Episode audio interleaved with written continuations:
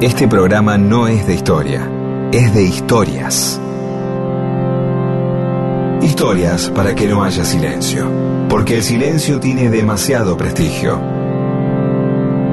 Y solo es bueno para dormir o para cuando no hay nada que decir. Mundo Disperso. Historias de la vida y todo lo demás.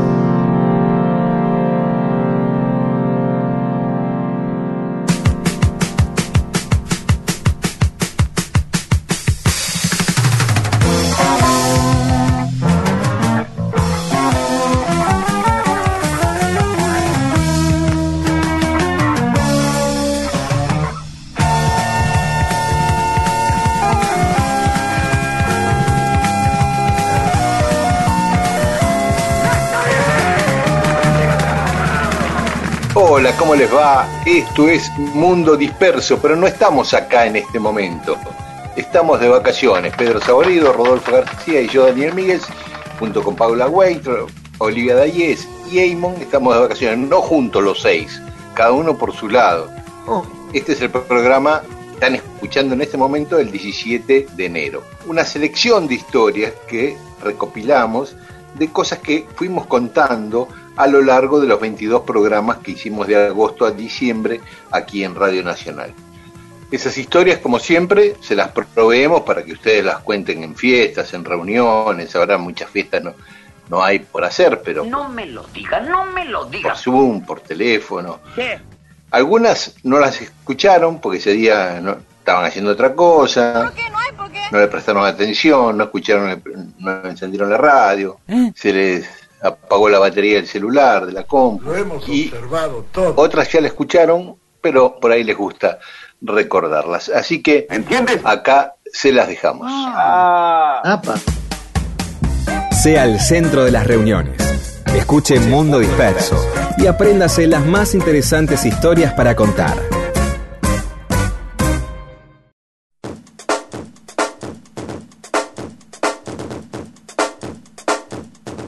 Muy bien, seguimos en Mundo Disperso. Nuestro Facebook es Mundo Disperso, nuestro Twitter es @mundodispersoam y nuestro Instagram también, @mundodispersoam. Le habíamos contado que Lavalle era muy enamoradizo y contamos la pelea de Lavalle con el gobernador de La Rioja, Brizuela, por el amor de una mujer, y quien lo superó ampliamente a Lavalle fue Sarmiento. Domingo, sí, es muy famoso. Eso se dice, ¿no? Sí, el pelado era de temer. De pito veloz, sí. ¿Y ese? Claro. Parecía una manera, digamos, elegante, ya que estamos hablando de un prócer, ¿no? Chicos, por favor. No es algo que se diga en las escuelas, ¿no?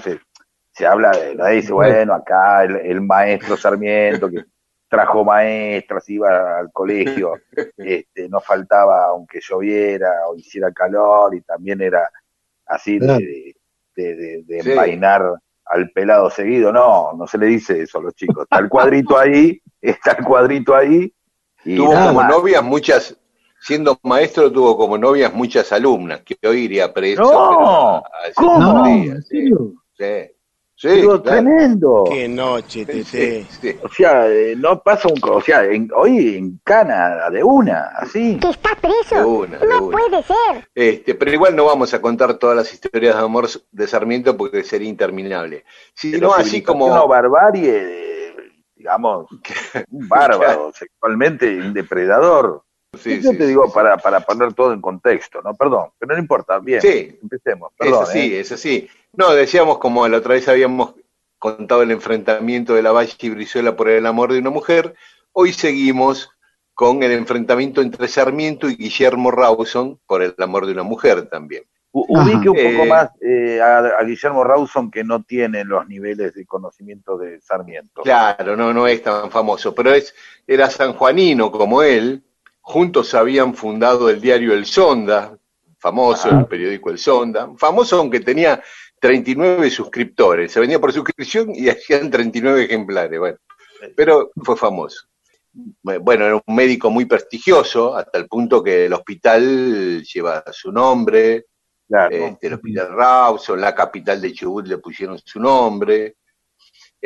fue ministro, ministro del Interior de Bartolomé Mitre. La cuestión es que en San Juan, cuando eran jóvenes, estaban muy unidos, estudiaron juntos italiano allá en San Juan y fundaron El Sonda. En un momento, Sarmiento, que para ese entonces, siendo joven, ya tenía una hija, Faustina, que vivía con su mamá, con Paula Albarracín, con la abuela de la nena, se va a Chile. Y en Valparaíso conoce a una pareja, un matrimonio, que lo integraban Domingo Fidel Castro, y Benita Martínez Pastoriza.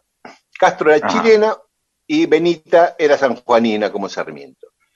Y Sarmiento frecuentaba cada vez más seguido la casa de los Castros. Vos pensás que Castro tenía 61 años y Benita 21, o sea, le llevaba 40. Sarmiento tenía 32. En un momento Castro se enferma mal, queda postrado en la cama, y muy grave, ¿no? Y Sarmiento iba a charlar con Benita, a consolarla. Y de tanto charlar, en una de esas charlas, Benita queda embarazada. Miráculo. 17... Pero Sarmiento, Padre Inmortal, ¿cómo era la canción? Padre del aula, Sarmiento Inmortal. Sí, justo del aula, sí.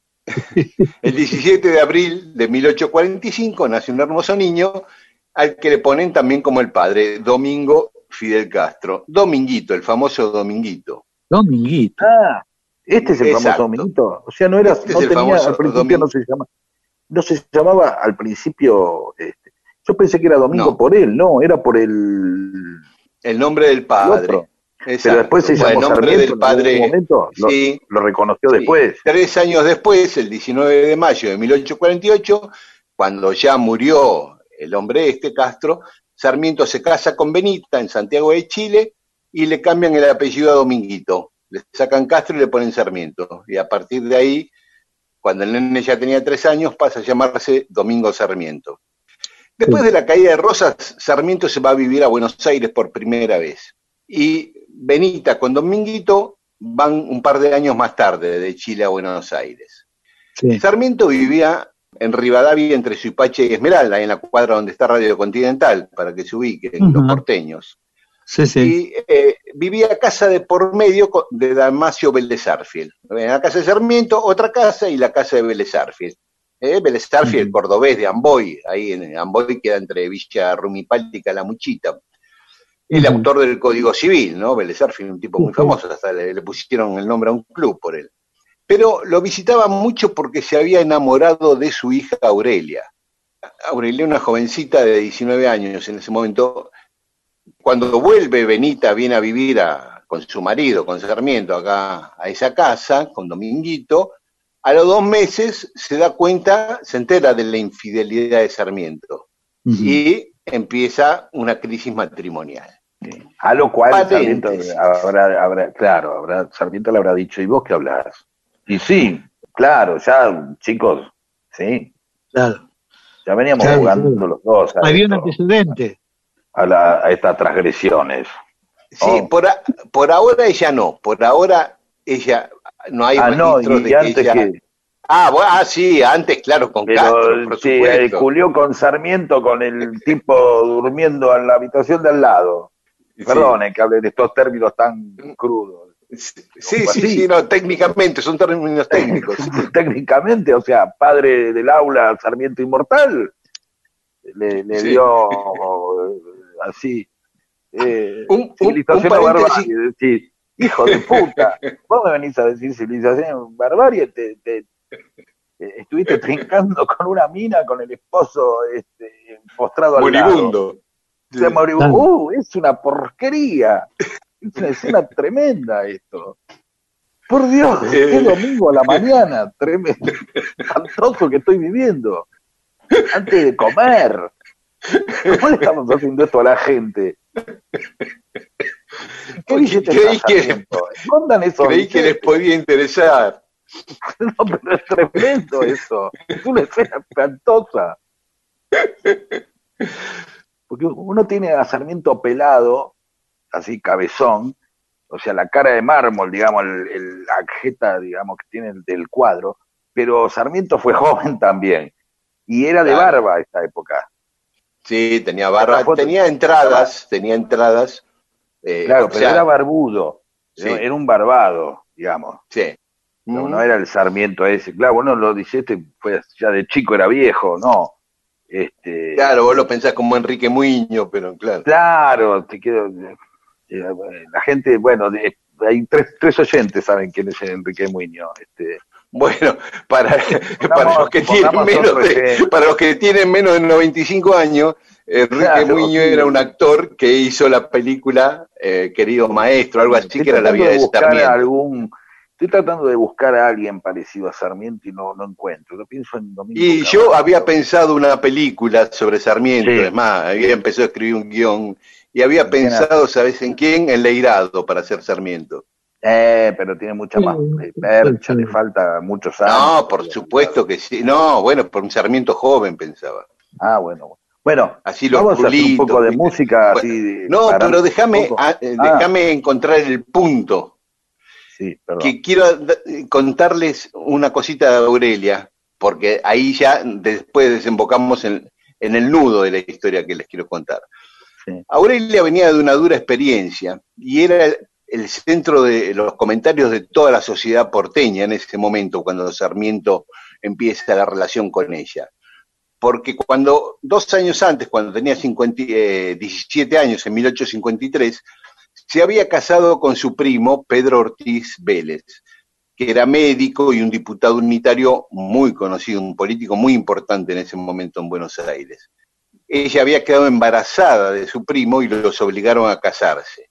La pareja se recluyó en la quinta que tenía Vélez Arfiel, en Almagro, donde está exactamente donde ahora está el Hospital Italiano, en el barrio de Almagro. Ahí tenía la quinta. Bueno, y por causas naturales o por la intervención de su esposo médico, la cuestión es que aborta, ¿no? Todo esto en secreto. Superado ese trance, siguen su vida matrimonial y al poco tiempo Pedro encuentra a Aurelia con su secretario. Saca el chumbo, el muchacho que estaba con Aurelia se esconde dentro del ropero, como en los sketches cómicos, pero acá no fue cómico. Pedro empezó a disparar tiros contra el ropero y lo mató. Entonces a Pedro, que era un político muy destacado en ese momento, lo declaran loco para que zafe de la cárcel. Y aparte, se quedó sin avenida. Ni calle, para que lo recuerde. Exacto. Y a su vez Benita zafaba del juicio de adulterio que implicaba 2 años de cárcel para las mujeres el adulterio. En esa época. Bueno, así que Aurelia, cuando conoce a Sarmiento, 19 años, era una chica muy moderna, con mucha personalidad. Sabemos. Brillante intelectualmente y muy politizada. Todas características rarísimas para una mujer. Claro, muy avanzada. Y con la experiencia de que le mataron, que le acribillaron un amante en el placar, que es algo que no todo el mundo pasa por esas experiencias, pero suma, suma eso. Sí. Suma la gente. Va forjando el espíritu, ¿no? Claro, es como cosas, a partir de eso es como que hay un pequeño giro en tu vida, no mucho, Es una bisagra. Una pequeña, pero no tanto, es algo que suma, como un viaje. Bueno, la cuestión es que... Bueno, este año conocí Uruguay y me acribillaron un amante en el placar. Ajá, bien. El balance del año fue ese, para la chica. Pero, bueno, y entonces sigamos. Pero bueno, la cuestión es que se enamoran y van a mantener ese romance clandestino hasta que Sarmiento muere 33 años después. Un día vamos a hablar específicamente de Aurelia porque vale la pena, porque fue una mujer fuera de época en todo sentido. Perdón, escucha, esto es un dato que yo recuerdo, de alguna vez haber escuchado, que Sarmiento iba caminando... hasta la casa de los Vélez Arfiel y tenía, digamos, el amorío ahí en la propia casa de los Vélez Arfiel. Claro, con la anuencia de Vélez Arfiel además. Claro, obviamente, hola, ¿qué tal? Pase, Sarmiento.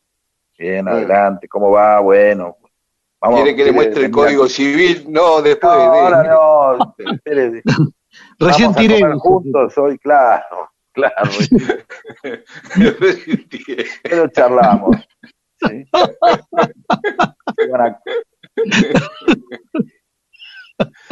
Y ahí, evidentemente, Sarmiento bajaba y ¿qué tal? Bien, estuve hablando del zoológico un poco. A ver si perfectamente. Ah, paso todo el día pensando en vos. Ah, ¿qué hay de malo en todo esto? Ah, paso todo el día pensando en vos. Ah, vos pensás que pierdo el tiempo. Perdón si estoy de nuevo acá. Pensé que habías preguntado por mí. Me gusta estar de nuevo acá. Aunque no hayas preguntado por mí, voy a quedarme un poco acá. Siempre a vos en la derrota, hasta el final, el final.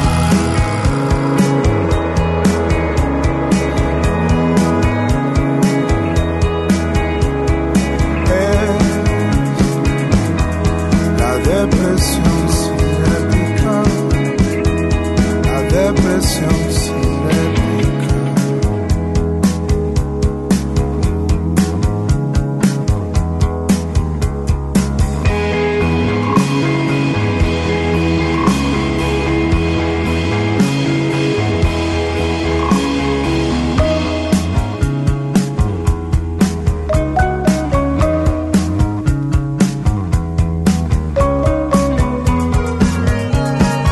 Mundo Disperso, un servicio de historias para poder ser el centro de las reuniones. Muy bien, estamos en Mundo Disperso, le estamos contando la historia del enfrentamiento que tuvieron Sarmiento y Guillermo Rawson, ambos sanjuaninos, por el amor de una mujer. Pero todavía no habíamos llegado al punto. La cuestión es que la mujer de Sarmiento se entera, Benita, se entera del romance de Sarmiento con Aurelia Vélez y el matrimonio entra en crisis. Empiezan a llevar muy mal, ella muy celosa, lo acosa todo el tiempo con los celos y qué sé yo, pero Sarmiento no deja de visitar a Aurelia. La cuestión es que en 1862 Sarmiento pasa a ser gobernador de San Juan y Benita no quiere ir, se queda en Buenos Aires y Aurelia también se queda en Buenos Aires.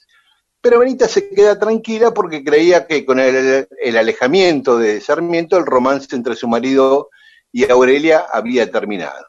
Pero no. Desde San Juan, Sarmiento le escribía cartas apasionadas a Aurelia.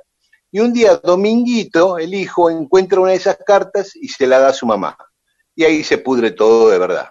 Porque todo Buenos Aires se enteró del romance y del escándalo y del romance de Sarmiento con la hija de Vélez Sarsfield. Entonces ahí sí, Sarmiento y Benita entran en una guerra sin cuartel. Mitre, que era el presidente de la nación, trata de mediar.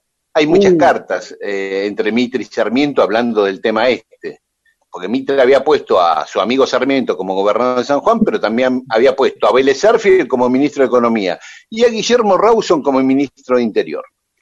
Ahora bien, tiempo después de esto, Sarmiento se entera que Benita empezó una relación con Guillermo Rawson.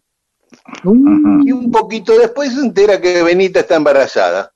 Opa, viste, lo mismo que hiciste vos, Juan, Domingo. El machismo lo hizo estallar a Sarmiento, porque el poliamor le parecía bien para él, pero no para la mujer, ¿viste? Obviamente, típico aparte, ¿no? De manual. Ya decís. Ya Benita tenía antecedentes, digamos, no te tiene que sorprender ahora, ¿sí? Bueno, o sea, quedó embarazada de vos, de otro, ¿no? Sí, pero además... Ahora aparecía otro, un Sarmiento Rawson, un Rawson Sarmiento ahí. Además, Dominguito se puso del lado de la madre, ¿viste? Él le escribe a Mitre en una de las cartas, le escribe, Sarmiento, he roto con Dominguito, es decir, me he arrancado una parte del corazón. Explotador sin sentimientos de caballero, me ha anunciado que estará con ella, o sea, con su madre, ¿no? Le he indicado que pida habilitación de edad y se emancipe. Claro, que él no le iba a pasar más guita. En esos días le llega a Sarmiento la noticia de que Benita perdió el embarazo y le escribe nuevamente a Mitre que le pide que le quite la pensión, una pensión que cobraba Benita, dice, para forzarla por hambre, le dice Sarmiento. Uf, qué gran tipo el padre del aula, ¿eh? Sí. Y Mitre le responde. Sí, ya pidamos cambiar el nombre de la avenida, ya, por favor, bajen los cuadros del aula, chicos. No se puede. O sea, yo entiendo que muchas cosas como educador estuvo bárbaro y como civilizador, pero esta forma de tratar al hijo y a la madre y a su esposa, ya venimos de... Ya venimos de tener sexo con un moribundo del otro lado de la cortina. Está bravo el tipo. ¿Qué más nos vamos a enterar esta mañana? No. Mitre le responde a Sarmiento en una carta y dice, mi querido Sarmiento, he hablado con Benita y con Rawson, y con ambos he sido expreso y categórico. Pero si pretende sitiarla por hambre... He adquirido en mi conversación con ella la certidumbre de que no la reducirá por esos medios. Entonces le aconseja que vuelva a la casa, que Rawson se corre, si él vuelve a vivir con Benita, Rawson se abre y que quede todo en apariencias.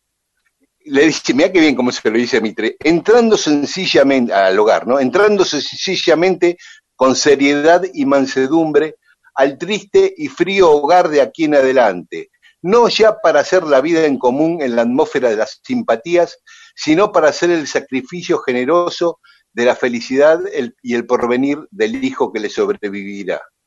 Se la van a andar a vivir con tu mujer, le dice Sarmiento, por el pibe. Por el pibe. Le dice que ni loco, y entonces Mitre dice, bueno, hay que sacarlo de acá, y lo manda a Estados Unidos de embajador. Y ahí en Estados Unidos... ¿Por qué? Por el escándalo. Para aplacar todo el escándalo. Y Aurelia se convierte en la principal operadora política de la candidatura de Sarmiento. Y Rawson a su vez lucha con todo contra la candidatura de Sarmiento hasta el final. O sea, la pelea de Rawson y Sarmiento siguió hasta el final encarnizadamente. Rawson ya no dice, no quiero que este sea presidente, pero él también se proponía como presidente, ¿o no? O sea, no, él apoyaba la candidatura presidencial de Elizalde, de Rawson, pero sobre todo quería que no fuera Sarmiento. Y se supone que seguía manteniendo esa relación con Benita Rawson, y Sarmiento nunca más tuvo relación con Benita, ¿no? Nunca más volvió a hablar con ella, aunque siguieron casados formalmente toda la vida, ¿no? Y con Dominguito... Y con Dominguito tampoco, porque Dominguito murió en la guerra del Paraguay, aún estando peleados, o sea, no lo vio más Sarmiento desde que se pelearon, y el pibe murió en la guerra del Paraguay. Así que eso fue un drama muy grande para Sarmiento. Espantoso. Sí. Bueno, ¿cómo fue esto? Que, digamos, Dominguito nació en Chile, y era soldado argentino en la guerra del Paraguay. Sí. Ajá. Sí. Tenían la doble nacionalidad. Sus padres eran argentinos, los dos sanjuaninos. Claro. Así que, bueno, esta es la historia del enfrentamiento, en este caso, así como contamos el otro día el de Lavalle, en este caso es el de Sarmiento con Rawson por el amor de una mujer. Y sin tratar de tomar esto en broma, cómo muchas veces esas... la historia no está sola, se mueve a partir de los grandes valores y los grandes proyectos y la política grande, sino a partir de los propios movimientos de cualquier ser humano, ¿no? Y esas debilidades o fortalezas, como lo quiera ver, ¿no? Pero esta puja política de un tipo que termina proyectándose como presidente, siendo embajador en los Estados Unidos, y es embajador de Estados Unidos a partir de que lo mueven para evitar seguramente un escándalo político, dado que, bueno, en el medio estaba Vélez. Era un quilombo, pero era un quilombo entre pesos pesados, digamos, y en eso en un país, digamos, chico, donde todo trascendería rápidamente, ¿no? Claro. Se debería notar mucho, ¿no? Casi una cosa, claro, pueblerina. Que, pues. Además, en esa época, no sé, el presidente tenía 4 o 5 ministros nada más. 2 de, claro, ellos, uno era el padre del amante de Sarmiento y el otro era el amante de la mujer de Sarmiento, Rawson. Claro, era entre ellos, decir, chicos, vayan a coger más lejos, por favor, pero no, era todo ahí, digo, ¿qué pasa? No conocen otra gente. Y aparte, yo tenía esta idea de creo que lo contaste vos en alguna otra emisión, de Sarmiento siendo presidente iba caminando hasta la casa de... Claro, porque conté los atentados a presidente, y cuando a Sarmiento le hacen un atentado, le disparan, era porque iba a la casa de Aurelia. Claro, pero además los protagonistas todos tenían grandes ambiciones, no eran pichis. Claro, sí, todos los que estaban jugando el partido tenían las máximas ambiciones. Aparte, quiero ser presidente y quiero a esta mujer y el otro también, o sea, era gente orgullosa, evidentemente, ¿no? Sí, hasta Pedro Ortiz Vélez, que también pintaba para grandes cosas, si no fuera por el asesinato que cometió. Estoy vencida porque el mundo me es así, no puedo cambiar. Soy el remedio sin receta y tu amor mi enfermedad. Estoy vencida porque el cuerpo de los dos es mi debilidad. Esta vez el dolor va a terminar.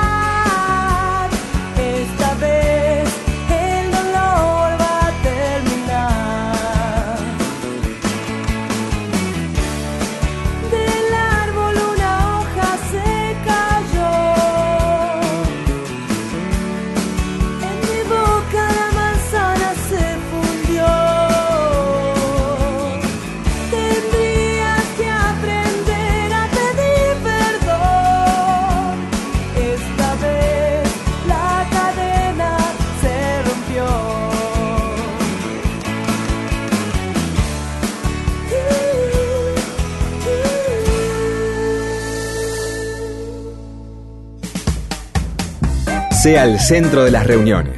Escuche Mundo Disperso y apréndase las más interesantes historias para contar.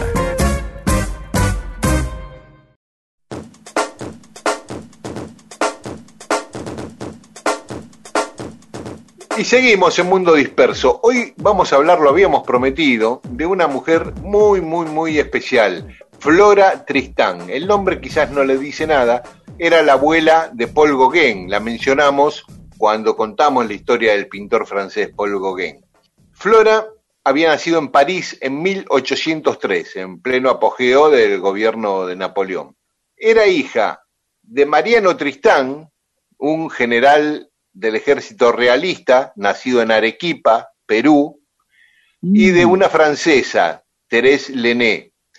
Los papás de ella se conocieron en Bilbao, en el País Vasco, porque los Tristán venían de ahí y siempre se pasaban temporadas Tristán ahí, con Bolívar, era muy amigo de Bolívar, también Bolívar de ascendencia vasco, ahí hay un pueblo en, en el País Vasco, que se llama Bolívar, que es donde vienen los ancestros de Don Simón. Bueno, se ponen en pareja y nace Flora, pero nunca se casaron ni Tristán la reconoció oficialmente. Cuando muere Tristán, Flora tenía 5 años y no hereda nada, ni la madre ni Flora, ¿no? Quedan en la pobreza total, vivían con todo el lujo y de golpe pasaron a ser pobres, ¿no? Y entonces se van a París, la madre era parisina, la nena también había nacido en París. Siendo adolescente, entrando en la adolescencia, empezó a trabajar como colorista en un taller de litografía, Flora. Y a los 17 años se casa con el dueño del taller. Tuvieron 3 hijos, uno que murió rápidamente, y después Ernest y Aline, que fue la mamá de Paul Gauguin. Se llevaban para el diablo, Flora con su marido, muchos celos de él, malos tratos, y Flora se escapó de la casa llevándose a los 2 hijos.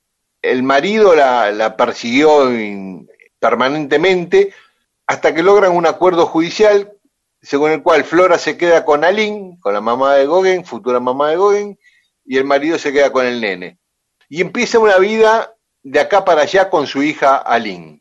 En ese intento de buscar algo de plata, algo de protección, algo que la lleve a un lugar mejor, logra escribirle a su tío, Juan Pío Tristán. Juan Pío Tristán, el hermano de su papá, era uno de los máximas autoridades del virreinato del Perú, a tal punto que finalmente llegó a ser fue el último virrey del Perú antes de la independencia.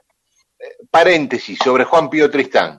Era amigo de Belgrano, ¿no? Se hicieron amigos, estudiaron juntos en la Universidad de Salamanca, en España, con Manuel Belgrano.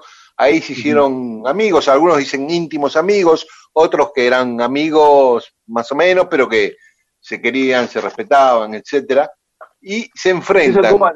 Son distintas categorías, ¿no? Amigo íntimo es un amigazo, y amigo, exacto, un amigo, bueno, amigo en general, claro, digamos. Claro. Estaba en un rango totalmente considerable de amistad. Sobre todo lo digo por estas cosas que a veces nosotros perdemos, lo entrañable que debería ser una amistad en épocas donde para estudiar uno cruzaba en barco y estaba meses y años hasta que volvía, no había comunicación, es decir, las relaciones eran muy entrañables, digamos, a esto me refiero. Claro. Seguramente va a tener una consecuencia en el futuro, ¿no? Sí, sí, incluso estaban enamorados de la misma chica, no sé qué pasó, si la chica le dio bola a Tristán, a Belgrano, a ninguno, o a los dos juntos, no sabemos qué pasó, pero sí que los unía también eso, estar enamorado de la misma mujer. Bueno, pero la cuestión es que acá se enfrentan Belgrano y Tristán, en la batalla de Tucumán y en la batalla de Salta. Como amigos.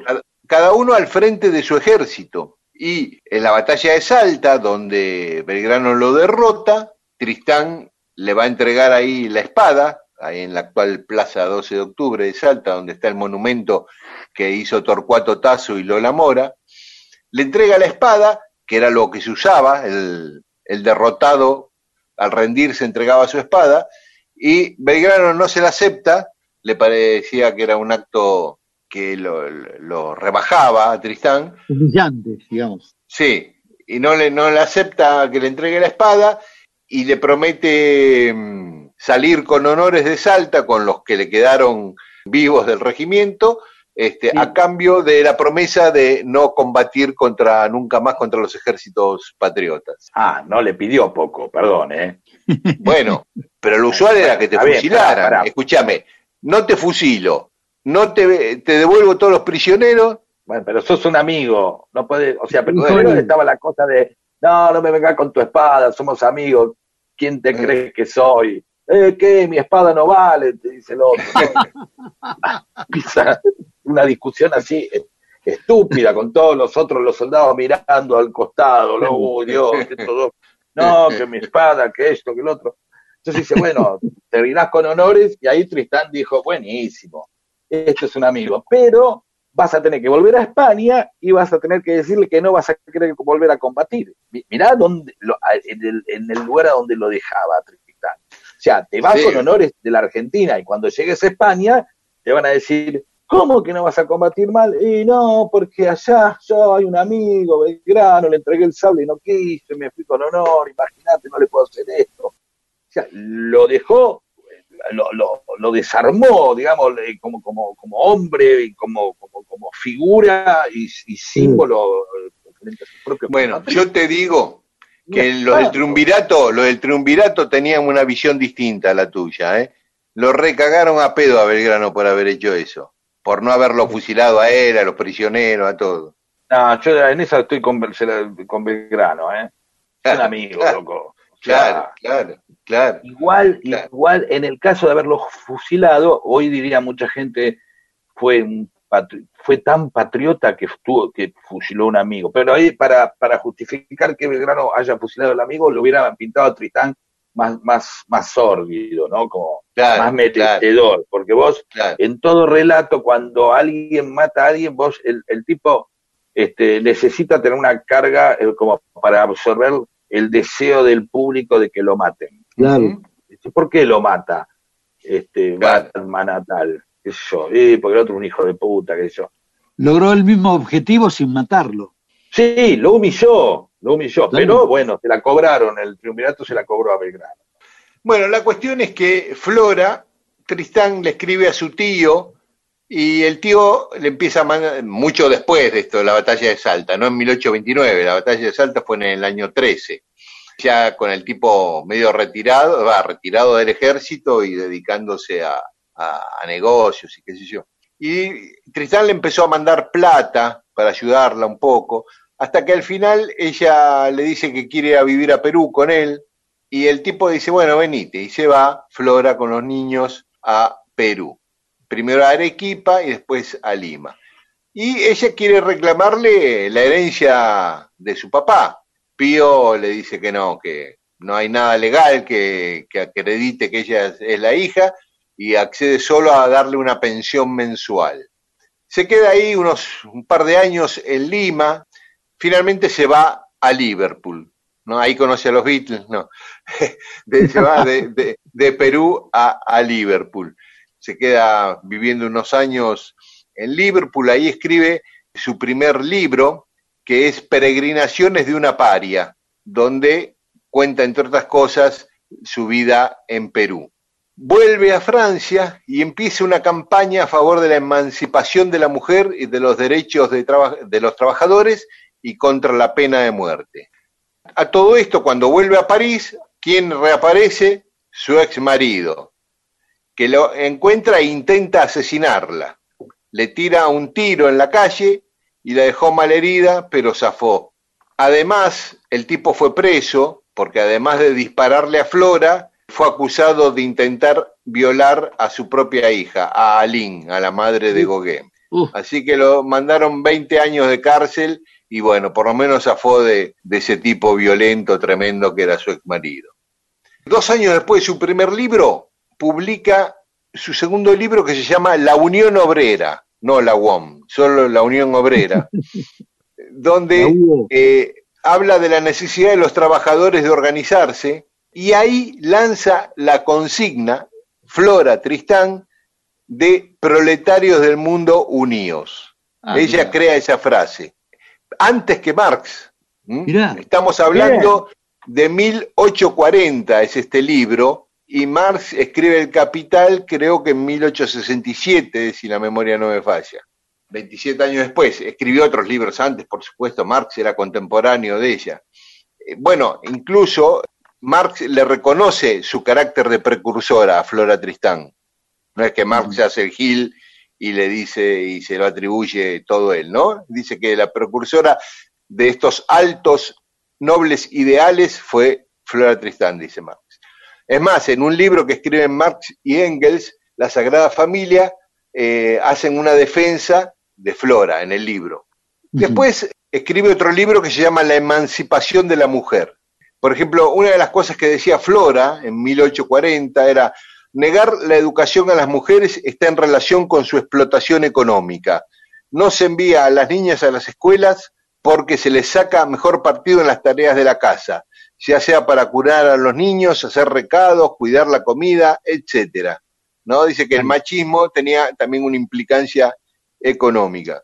Después, en la emancipación de la mujer, en ese libro que es de 1845, también se manifiesta contra la inferioridad de la mujer en el matrimonio, porque no tiene los derechos que tiene el hombre. Y una de las frases es: todas las desgracias del mundo provienen del olvido y el desprecio que hasta hoy se ha hecho de los derechos naturales e imprescriptibles del ser mujer. André Breton decía de ella: ¿acaso no haya destino femenino que deje en el firmamento del espíritu una semilla tan larga y luminosa como la que dejó Flora Tristán? Eso decía nada menos que André Breton. La cantidad de gente, perdón, ¿no? La que hemos nombrado hoy, por donde en todas las historias, Belgrano, por todos lados estuvimos, ¿eh? Sí, impresionante, impresionante. Con Breton, sí. Y murió a los 41 años, muy joven, víctima de tifus, ¿eh? Mientras estaba de gira por el interior de Francia promoviendo sus ideas revolucionarias. Tremendo, tremendo. Impresionante la historia de Flora Tristán. Sí, señor. Bien. Y encima de Yapa fue la abuela de Gauguin. Pero eso así como 5 mangos aparte, ¿no? Qué bueno. Ella también se cansó de este sol. Viene a mojarse los pies a la luna. Ella también se cansó de este sol. Viene a mojarse los pies a la luna.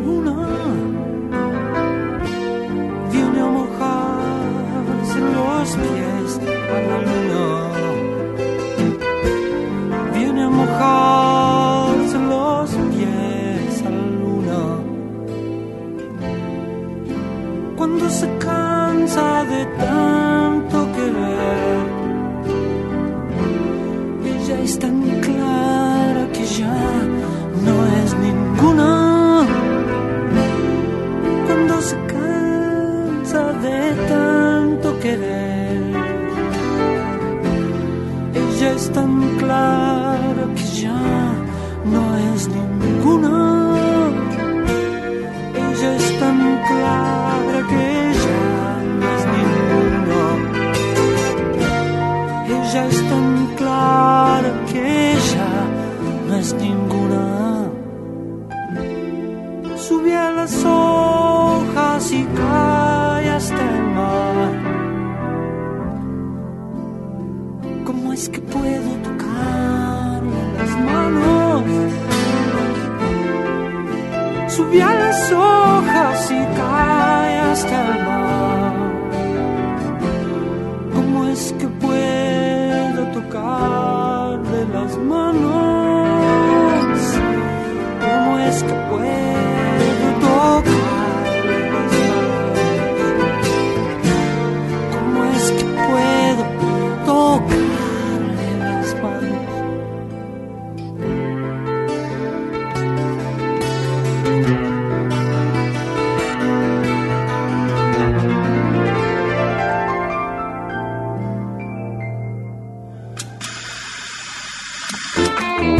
Recree lazos sociales a través de la charla amena y participativa.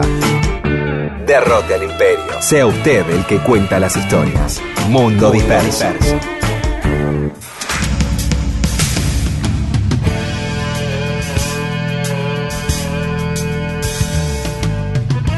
Y seguimos en Mundo Disperso. Hoy tenemos una historia que nos dejó uno de nuestros oyentes, Jorge Lobosco. Jorge. ¡Hey, mi amigo! Por eso deja historias, porque buena gente, no con ustedes dos, conmigo básicamente. Y claro, me imagino. Para mí. Gracias, George. Vamos, adelante. Y Jorge dejó esta historia que está muy emparentado, él mismo lo dice, con un cuento de Borges en su libro Historia Universal de la Infamia. El cuento se llama El impostor inverosímil Don Castro. Y esta es una historia verdadera, pero que tiene que ver con eso, con gente que toma identidad de otro, y qué sé yo. Ya lo hizo Alejandro Casona, lo hizo Cortázar, este cuento de Borges también es muy famoso. La historia es así, la historia que nos cuenta Jorge Lobosco. Dice que el 7 de octubre de 1997, en Linares, España, aparece un joven desorientado hablando inglés y dijo que se llamaba Nicholas Berkeley y que había desaparecido de Estados Unidos en 1994 en Texas y que logró escaparse de una red de trata de personas y que ahí estaba, perdido en España. Nicholas Berkeley efectivamente había sido un niño que a los 14 años desapareció sin dejar rastro en 1994. Su familia, el FBI, Missing Children, lo buscaron muchos años hasta que oficialmente lo declararon desaparecido. El muchacho lo encuentran, va a la policía de Linares, lo llevan y cuenta esa historia, ¿no es cierto? Dice que una red de trata de personas lo había secuestrado y que al pasar por España logró escaparse y ahí estaba. Bueno, cuando llega a Estados Unidos la noticia de que había aparecido Nicholas Berkeley fue una conmoción, fue en tapa de los diarios, todo. Su hermana fue a buscarlo a la embajada y lo llevan a Estados Unidos. Al llegar a Estados Unidos se reúne con su familia, es una celebridad, le hacen notas, todos felices por el final feliz de la historia. Pero, siempre hay un pero, un investigador privado que había sido agente del FBI notó diferencias muy evidentes. ¿Por qué la familia no detecta estas evidencias?, decía el tipo. El color de los ojos era distinto y las orejas eran muy distintas a la de Nicholas Berkeley. Salvando la diferencia de edad, ¿no? Cuando había desaparecido el pibe era muy jovencito, 14 años, y ahora habían pasado 3 años. Entonces, el tipo actúa, pero la familia se niega a hacer la prueba de ADN y dice que no había ninguna anomalía, que ese era el pibe, en fin. Aún así, el FBI toma el caso, actúa de oficio y manda las huellas digitales del pibe a Interpol. ¿Cuál fue el resultado?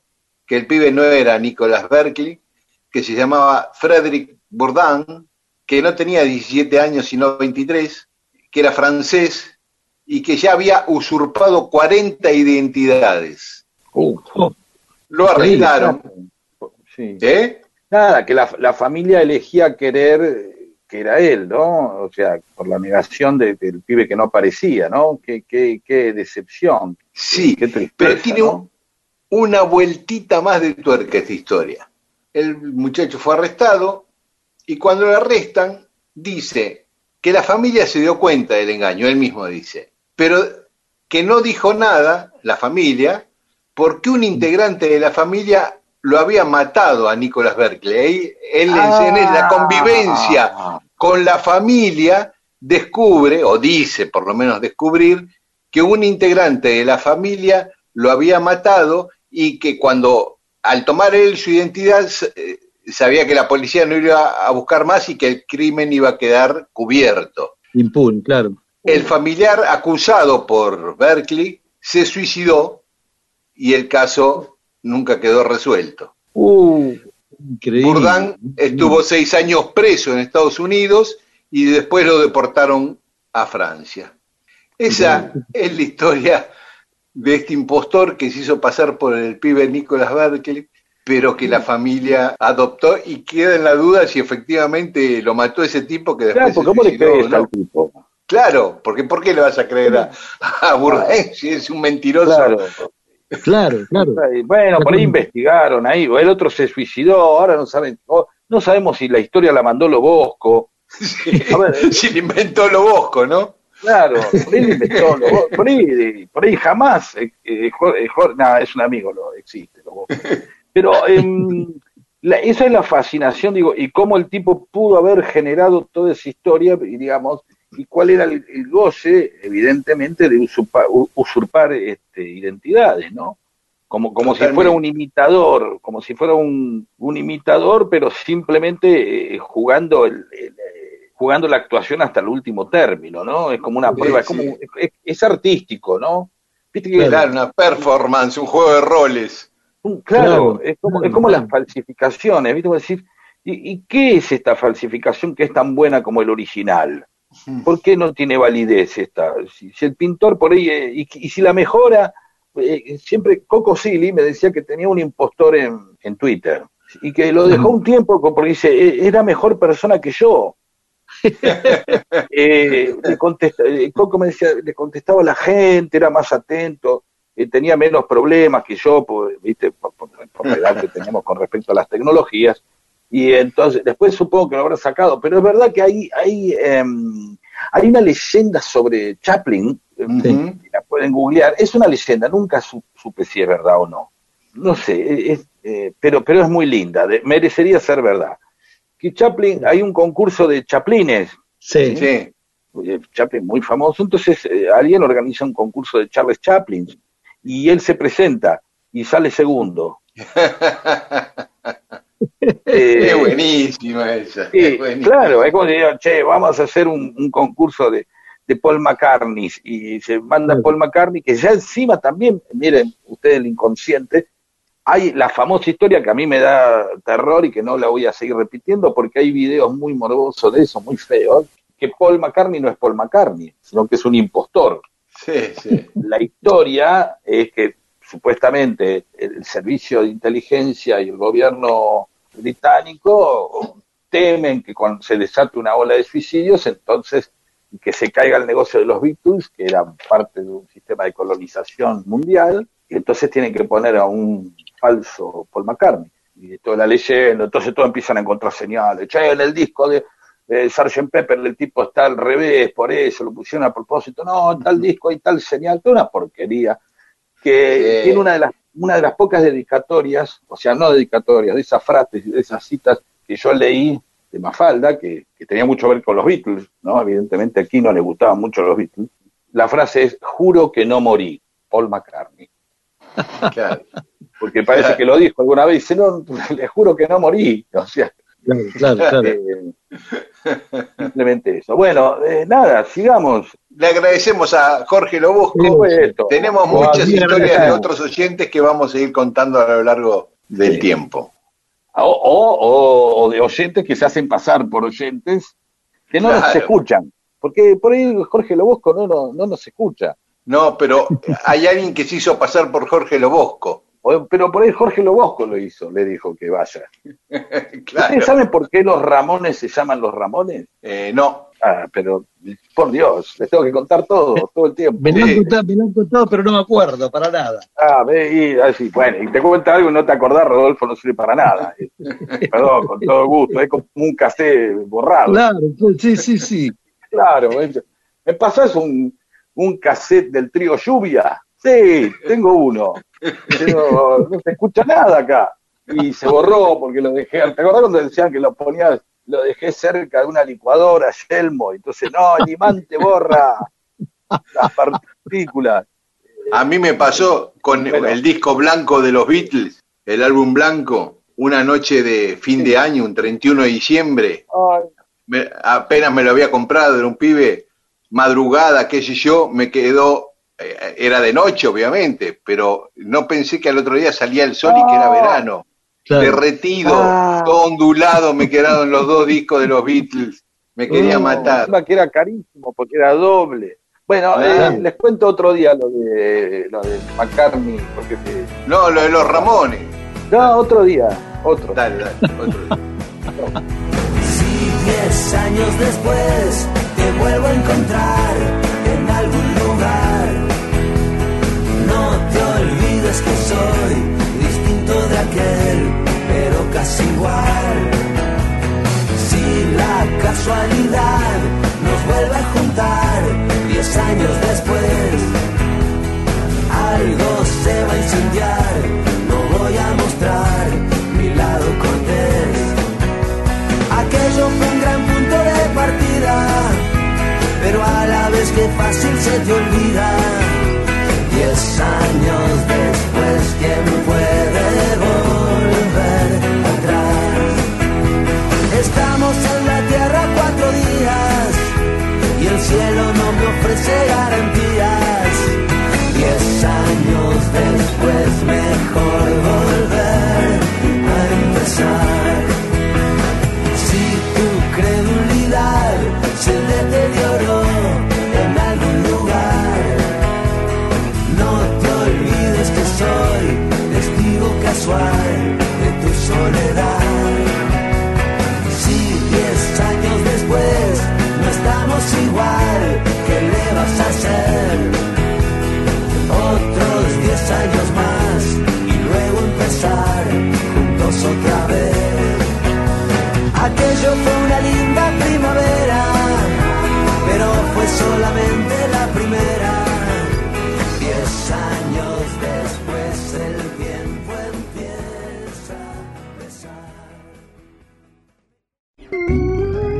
Dos personas que recién se conocen, charlan, la historia comienza a ser contada. El mundo entonces es un poco mejor. Y esas personas pueden incluso hasta tener sexo. Y todo gracias a Mundo Disperso.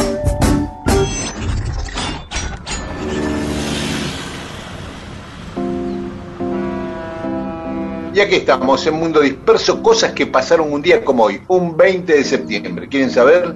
A ver. Claro, por supuesto. Sí, obviamente, bueno, que para eso estamos y hacemos un programa de radio, para hacer que nos interesamos por lo que habla cada uno de nosotros. Eso se trata. Adelante. Bueno, vamos, 1370... no paro de la ansiedad de saber. En 1378, el cardenal Roberto de Ginebra, que conocido como el carnicero de Césena, lindo nombre para... ¿Cómo te combina esto? Porque... me voy a confesar, voy a la iglesia, che, estoy con algún problema, me voy a confesar. ¿Con qué voy? Andá con Roberto, el carnicero de... ¿Cómo un cardenal va a llamarse? De Césena, o de Césena, en Italia. Sí, porque antes los papas tenían ejércitos... y produjo en una batalla, una masacre donde decapitó a todos los enemigos. Pero ese día el carnicero de Césena es elegido papa, como Clemente VII. Bien. Y después declarado... Se horrorizan porque hay un papa peronista, mira vos. Y después desaprovechan quién le diera un voto, ¿no? Para ser papa. Claro. ¿Quién no le acepta un vino de misa? Bueno, fue después Clemente VII fue declarado antipapa, porque la línea oficial de la iglesia eligió, hubo dos papas simultáneos, y después, siglos después, la iglesia... Un día vamos a hablar de eso, porque el papado, en vez de estar en el Vaticano, estaba en Aviñón, en Francia. De ahí viene la canción sobre el puente de Aviñón, todos cantan, todos bailan. Bueno, un día, pero vamos a hablar un día de eso específicamente. En 1519 Magallanes zarpa para dar la vuelta al mundo, lo que contamos el otro día, pero habíamos contado la llegada el otro día. Claro. En 1928, otra cosa que contó Rodo, llegaba a Nueva York Gato y Mancha, los caballos que habían salido de Buenos Aires. ¿Te acordás, Rodo, que habías contado? Sí, sí. En 1946, un 20 de septiembre, se inaugura el Festival de Cannes de cine. Ajá. Y en 1972, un día como hoy, le encuentran a Paul McCartney y a Linda una plantación de marihuana en su granja. La policía la allana en la granja. En 1984 se entrega el informe Nunca Más de la CONADEP, se lo entregan a Alfonsín. Y en 1997, Soda Stereo da su último recital en River. Pero dos cosas más pasaron, o tres pasaron. Dos que vinculan a Garibaldi, a Giuseppe, que alguna vez, varias veces hablamos en nuestro programa de Giuseppe Garibaldi, pero en este caso, un 20 de septiembre de 1845, toma Gualeguaychú, o sea, hace 175 años, un día como hoy. Y un 20 de septiembre, pero de 1870, toma Roma, o sea, hace 150 años. Como te digo una cosa, te digo la otra.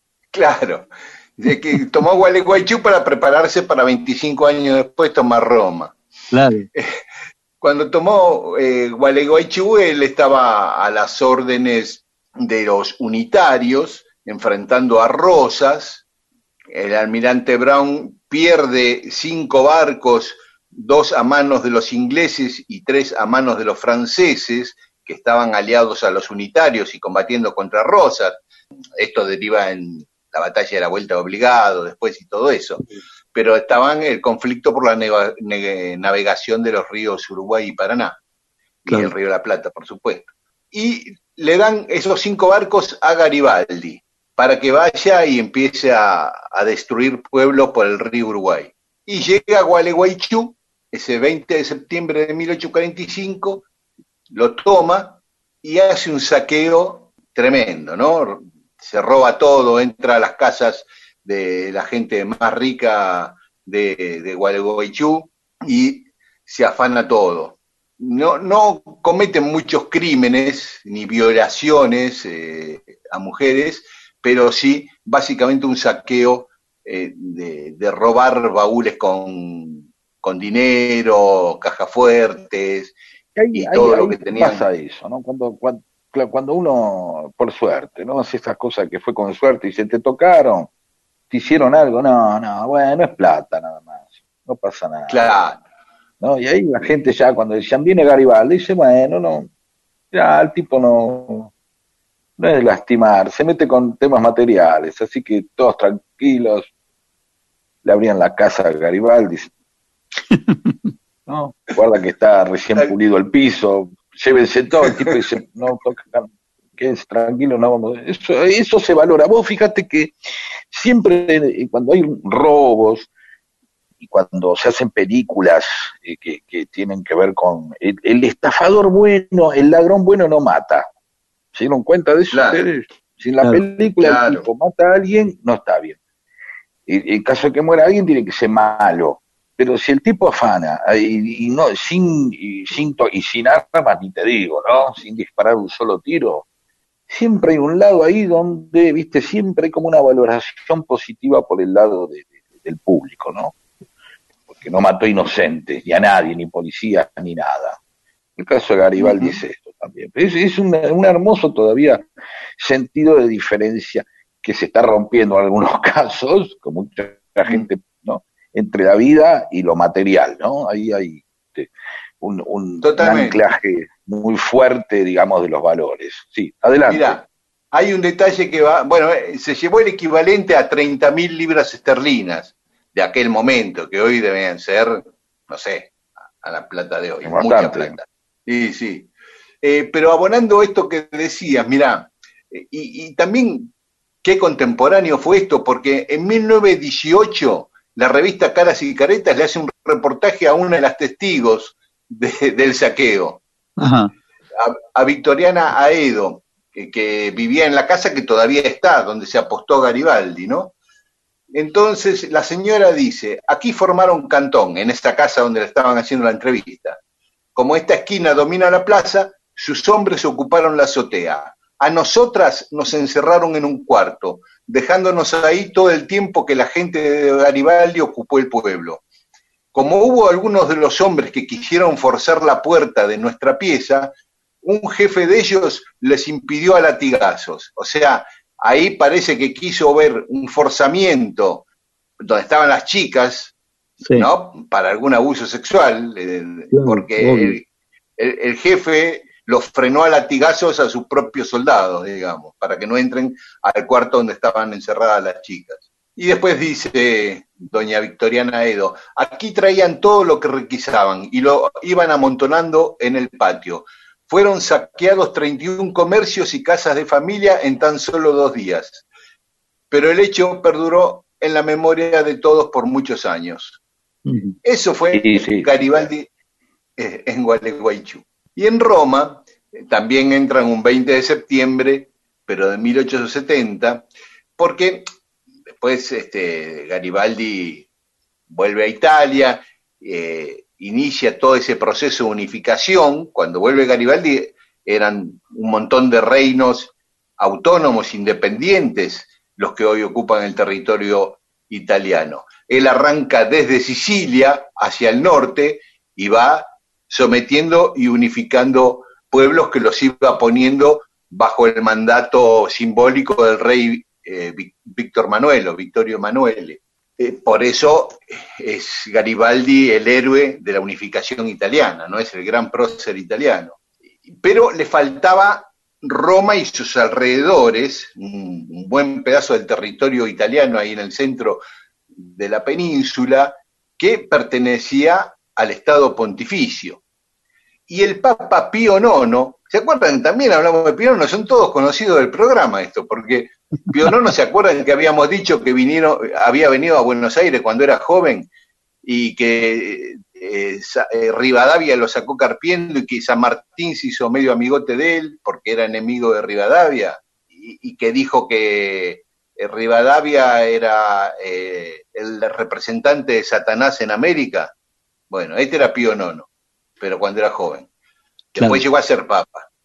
Bueno, este Pío IX no quería entregar ese territorio, así que entraron a la fuerza. Hubo combates y ganaron los italianos, digamos, las fuerzas de Garibaldi, el conde de Cavour y Víctor Manuel, y derrocan al Papa y le dejan el Vaticano, nada más como reducto de la Iglesia, no toda la ciudad y los alrededores, como era hasta ese momento.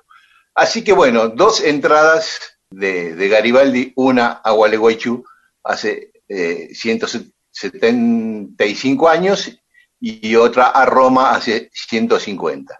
Que después te quedas más tranquilo. Si vos sos de un tipo de Gualeguaychú y te pasó eso, decís, che, lo que hizo Garibaldi acá, ahora ya está muy bien, el tipo uniendo, mirá que sacó al Papa, ah, bueno, ya está, me siento más tranquilo, ¿no? Tal cual. Y a Pío IX, nada menos, ¿no? Claro, que expliquemos rápido el Pío IX y el Pío IX. ¿Por qué no lo contás rápido? ¿O no te acordás? Sí, sí, sí. El Papa es Pío IX, que en italiano noveno es nono, por eso Pío IX. Fue el Papa, y fue el Papa, hasta ahora es el Papa con mayor cantidad de años en el papado, en la historia de la Iglesia Católica. Y que estuvo por otro lado, estuvo en la Argentina antes de ser Papa. Claro. Y por otro lado, el postre lo hizo un mallorquí, hizo una masa en honor, cuando fue elegido Pío IX Papa, en honor al nuevo Papa, quiso inventar un postre e hizo la masa, esta finita, esa masa tan leve y finita que usamos para hacer arrollados hoy, y le llamó Pío IX en honor al Papa, un panadero español. Claro. Hoy conocemos más el postre que al Papa, ¿no? Sí, la verdad es que es más instalado como postre que... Obviamente. Que sí. Con dulce de leche y en Navidad es con atún o con jamón y tomate. Es salado, claro. Sí, puedes hacer lo que quieras así, con ese... método. Le pones lo que se te canta, claro. Sí.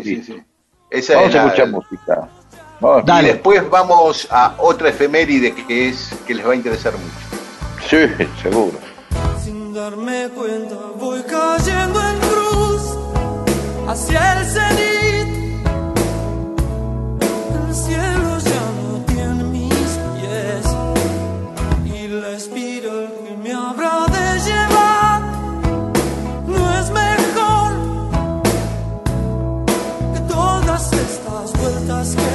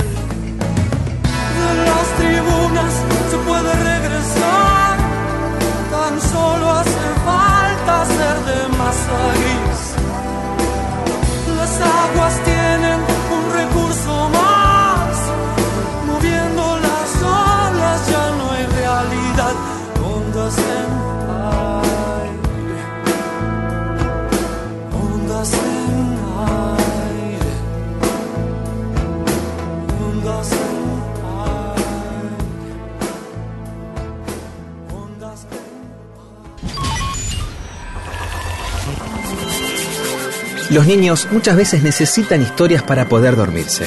Los adultos también. Escuche y apréndase estas historias. Vuelva a ser niño o niña y logre que los demás lo sean también. Mundo Disperso. Historias de la vida y también de todo lo demás.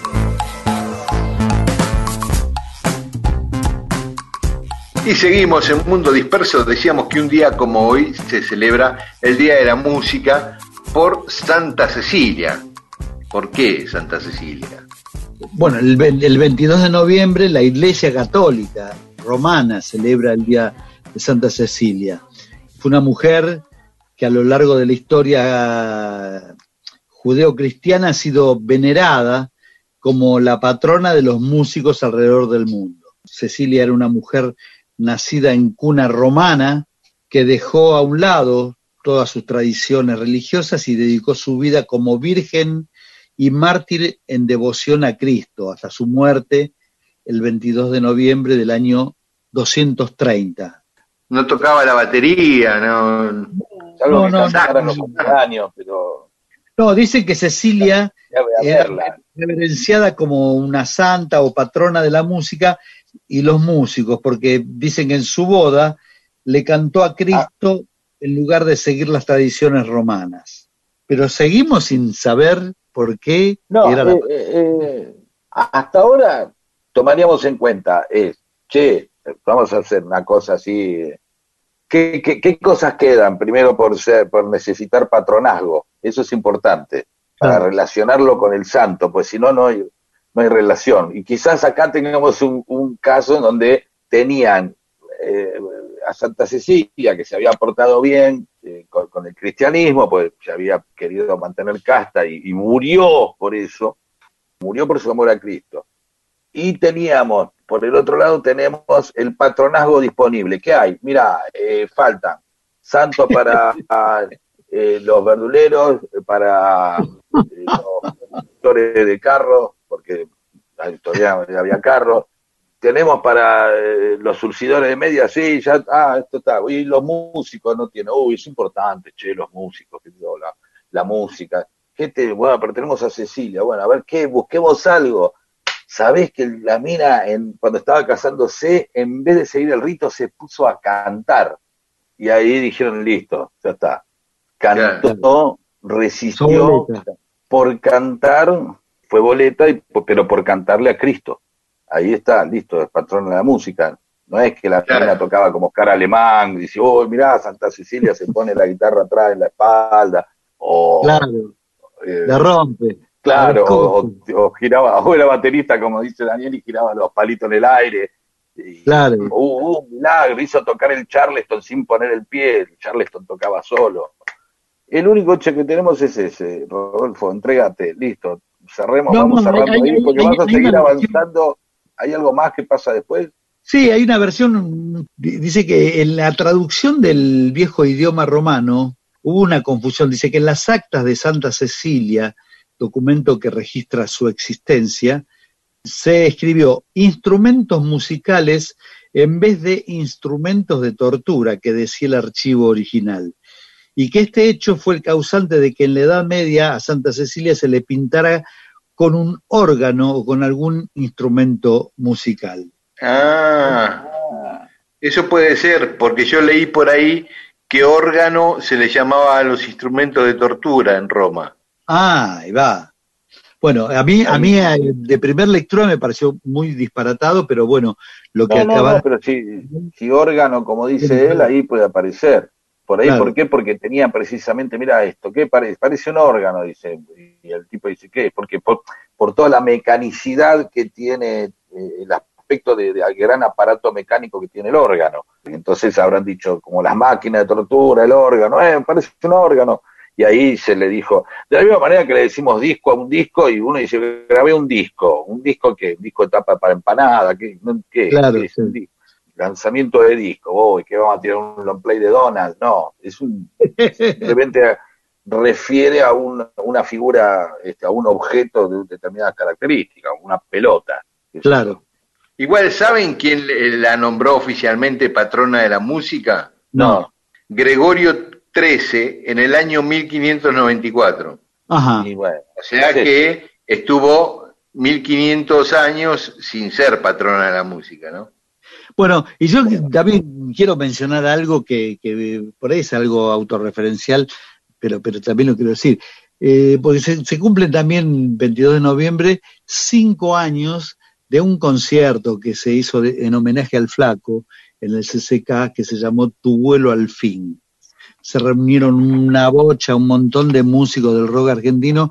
Quizás fue uno de los homenajes más numerosos, porque la idea fue convocar a la mayor cantidad de músicos que hayan en algún momento tocado con el Flaco, integrando sus grupos o de acompañamiento, sus grupos, ¿no? Bueno, participaron Javier Malosetti, Berdinelli, Emilio del Guercio, David Lebón, Bocón, Blanca Amaya, Cutaya, Gustavo Espineta, Machi, Juan del Barrio, Leo Zugatovich, El Mono Fontana, Marcelo Torres, Ricardo Moyo, Lito de Pumer, Vera Espineta, J. Morelli, Claudio Cardone, Cristian Judurcha, Matías Méndez, Daniel Ferrón, César Franobla, Daniel Rausi, Guillerón, Nico Cota, además de la orquesta Kashmir, una orquesta de 40 integrantes, y si me olvido, dirigida por Patricio Villarejo, otro amigo, maestro absoluto, y si me olvidé de alguno que me disculpe, pero... Pero ahora yo te hago un cierre que le gusta a Míguez, este nivel de relacionismo disperso que a veces se da, ¿no? Sí. En esta aventura... al ser lisérgico alzheimerística en la que entramos más de una vez hablando. Sí. Vos recordás a ese recital del homenaje al Flaco Spinetta, un 22 de noviembre, que es el día de la música, pero justo por el nacimiento del Flaco de Spinetta existe el Día del Nacional del Músico. Claro, exactamente, el 23 de enero. Sí. Así es. Está bien ahí, tierra, así, Míguez, eso podría conformar una nota. Sí.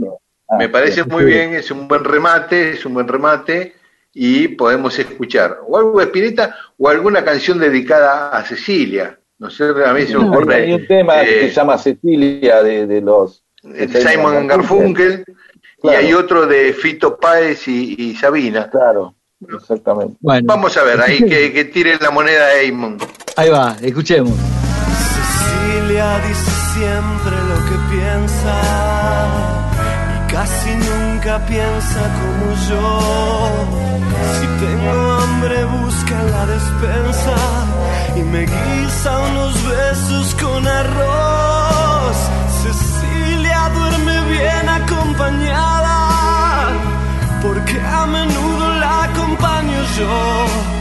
Cuando se harta de estar enamorada, le regalo un vestido y un amor. Mi gozo, mi veneno, mi pasión. Cecilia tiene algunas fantasías y algunas fantasías tengo yo. Le cambio las suyas por las mías y se hacen realidad entre los dos. Cecilia sabe tanto de la vida porque ha vivido tanto como yo.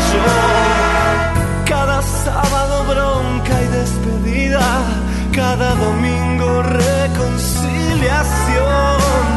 Me gusta hablar con ella sin hablar. Tengo una novia de buena familia, con filias y fobias, cristal y vereda. Tengo en mi cama una Venus en llamas, una duda desnuda, una mina de seda, púpele mía, rayito de sombra, gatito de alfombra, Palermo y Gran Día, mi sueño, mi vigilia, mi adicción, Cecilia. Ah, sí, después ahora lo hacemos, dale. Recalculando. Dale. ¿Está Rodo? Sí, estoy. Recalculando. Ah, vamos. Dale, vamos. Recalculando. Seguimos en Mundo Disperso. Yo decía que el Papa dispuso que fuera la santa patrona de la música Santa Cecilia, fue Gregorio XIII, que lo hizo en el año 1594. Pero ahora en la tanda chequeando veo que Gregorio XIII murió en 1585. Bueno, a ver, el tema es que acabamos de dar una aclaración que nadie necesitaba, porque... No, claro, solo nuestra conciencia, nuestra moral y nuestra ética por mantener Iniesto, los valores de... Ahí va. Simplemente para que la gente diga, mirá, porque la gente valora que la gente reconozca sus errores, le encanta. Si hay algo que le encanta a la gente es el momento en que alguien reconoce un error. Siempre es un buen momento en un recital que un tema se empiece dos veces. Te ha pasado y la gente lo toma con mucha simpatía, ¿o no, Rodolfo, eso? Y sí, jaja, claro. Vamos de nuevo, jaja. ¿No? Claro.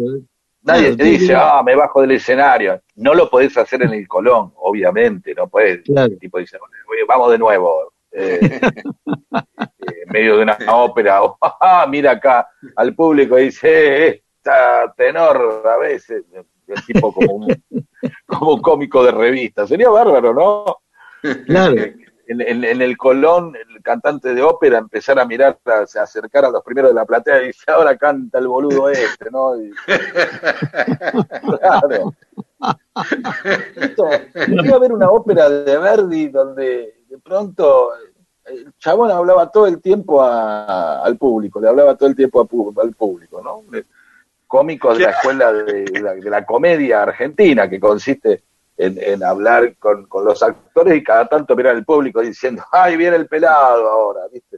El gordo se está durmiendo con esta área, claro, mirá al gordo ahí. Claro, el tipo empieza a hablar diciendo, gordo, no podés clavarte dos platos de ravioles y venir al Colón después. Señora, loco. Y empiezan todos así. Y empieza a hacer chistes incluso el tipo. Claro, como si fuese Corona, ¿no? Claro, usted, señor, el de allá, después de la ópera se va de viaje, digo, por el bulto. ¿No? Claro.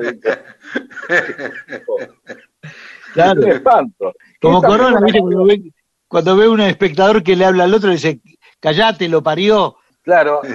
Entonces, yo una vez fui a ver a Corona con Rolo Biondo, en Mar del Plata, porque estábamos haciendo teatro con Fabio Alberti, con Capuzotto, con Néstor Montalbano, entonces, entre todos los teatreros te dicen, che, vení a ver, qué sé yo, y un amigo, un técnico, dice, dale, venga a ver lo de Corona, y yo le digo, tengo miedo, no quiero ir adelante.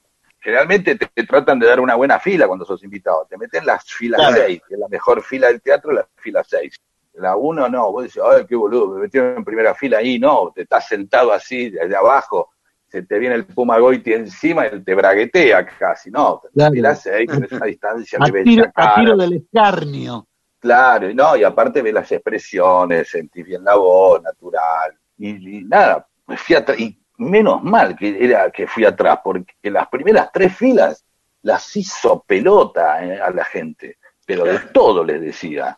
De todo, señor, puta de mierda, vieja puta, tremendo, o sea, y todos festejaban, y yo venía acá, culo roto, y yo digo, por Dios, entonces si estás ahí, y no te avisan, si vas, vamos a ver teatro, tengo ganas de reírme, te dice, no sé, teatrizarlo, vamos, me llevas, Rodolfo, al teatro, te dice, teatrizarlo, que justo estaba en reunión con Graciela Fernández Viquide, sí, ay, tengo ganas de relajar un poco, te dice, Graciela Fernández me dijo, bueno, hay un señor acá que hace chistes, Jorge Corona, vamos. Qué bien, sí, simultáneamente, fila 3, imagínate. No, tremendo. Claro. Yo creí que lo peor que había pasado fue en un café concert acá en Villa Gesell, muy chiquito, yo sentado en primera fila, que tenía los pies pegados al escenario para ver lección de anatomía. Creí que eso fue lo peor que viví hasta ahora. Pero si hubiera ido a ver a Corona hubiera sido mucho peor. No, sí, la lección de anatomía también había que cuidarla y verla. Y yo iba para atrás, ¿viste? Listo, bueno, vamos a escuchar un poquito de música. No sabemos nada, no sabemos por qué es el día de la música, nada. Bueno, pero háganse una idea, imagínense un poco, pongan un poco de ustedes también. País, un rey a un noble campesino le habló, le dijo te ofrezco lujos y placeres, si tú me enseñas a vivir feliz. El humilde hombre le dijo no puedo enseñarte yo a vivir feliz, tú con tu dinero, lujos y placeres.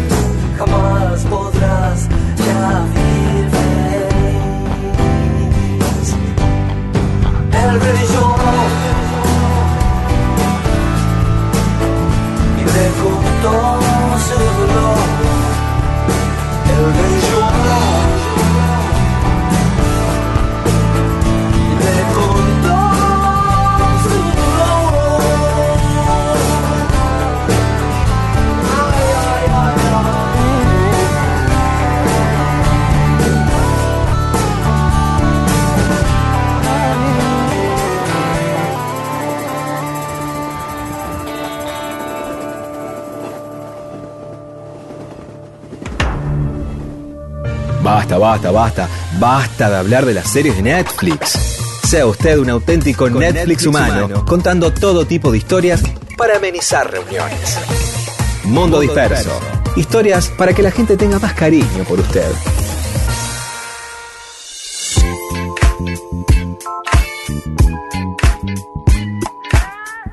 Y seguimos en Mundo Disperso. Hoy Rodo García nos trae la historia de un personaje de Buenos Aires muy particular. Sí, realmente, un personaje increíble, muy excéntrico, ¿no? Me refiero a Federico Manuel Peralta Ramos.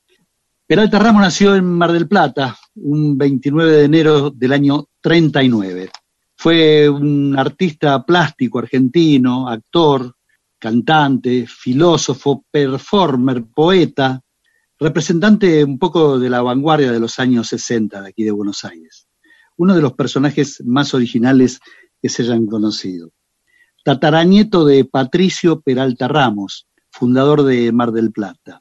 Fue uno de los 6 hijos de Federico Peralta Ramos, un arquitecto muy reconocido, y de Adela González Balcarce Bengolea, descendiente de quien fuera uno de los lugartenientes del general San Martín. Claro. Hizo el secundario en el Colegio Cardenal Newman, ¿te suena? Sí, sí, me suena un poco. Y cursó estudios de arquitectura en la Universidad de Buenos Aires sin llegar a recibirse. Solía decir, pinté sin saber pintar, escribí sin saber escribir y canté sin saber cantar. La torpeza repetida se transforma en mi estilo. Perteneció a la generación del Ditela. Fue amigo de Marta Minujín, de Edgardo Jiménez, de Dalila Puzzovio y también de Jorge de la Vega. A pesar de su procedencia familiar, fue una especie de dandy, sin un peso en el bolsillo.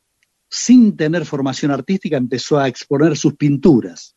Se definía a sí mismo como mutante y psicodiferente. Para su exposición de 1964 en la Galería Whitcomb, porteña, al comprobar que sus obras no pasaban por la puerta, buscó un serrucho, las cortó en 2 y así las exhibió. Ganó el Premio Nacional del Instituto de Ditela en el año 65 con la escultura de un huevo gigante de 4 metros por 2, hecho de yeso y con la estructura, ¿no? Con la armazón de madera. La muestra se llamó Nosotros Afuera y proponía que el artista fuese la propia obra, algo muy habitual por aquella época, ¿no? ¿Sabes que ese huevo está en algún lugar ahora? Quizás sea una reproducción, sí. Porque lo que ocurrió fue que fortuitamente ese huevo reventó el mismo día de la inauguración de la muestra y él concluyó el acto destruyéndolo con un pico en plena inauguración.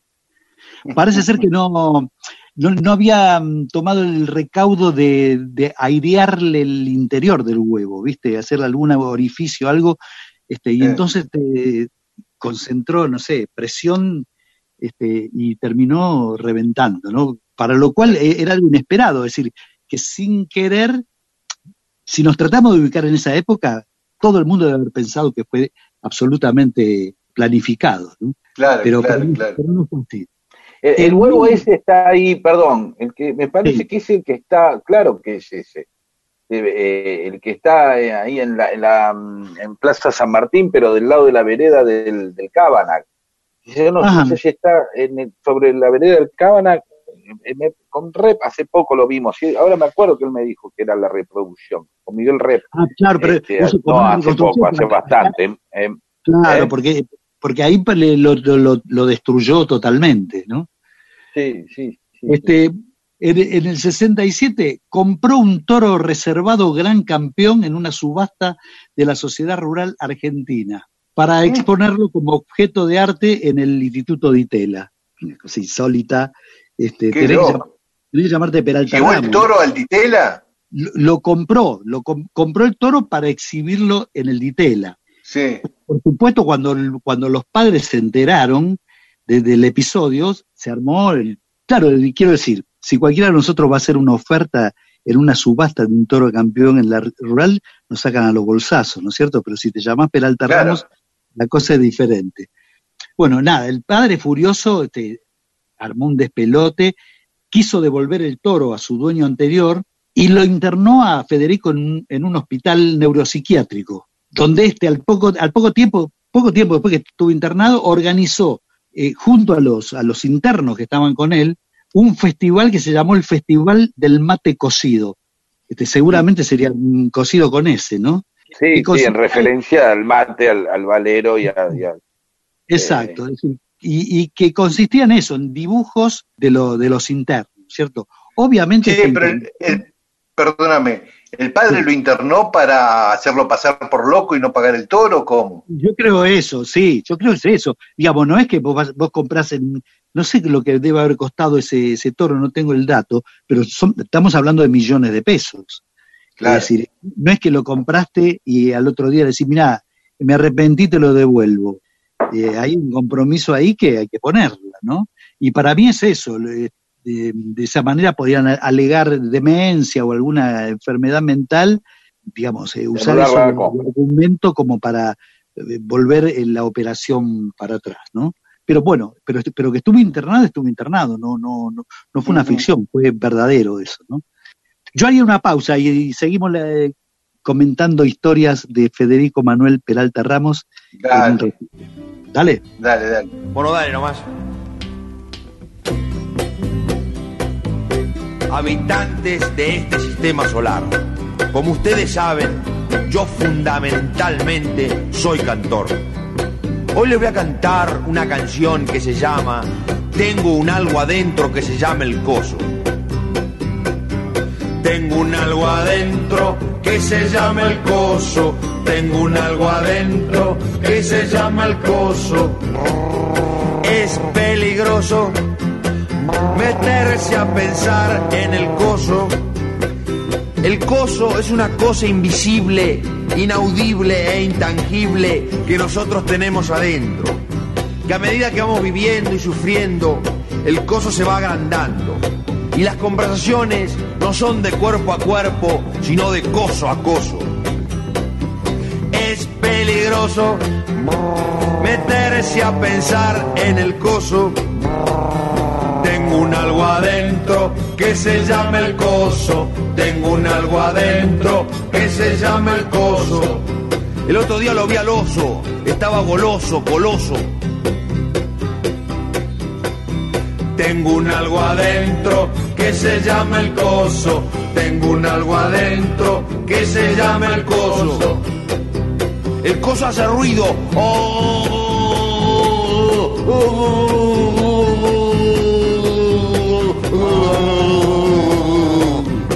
Y seguimos en Mundo Disperso. Rodo nos está contando la historia de Federico Peralta Ramos, un personaje de la cultura argentina, extravagante, un artista y performer que descolló en los años 60 en torno al Instituto de Itela y más adelante también.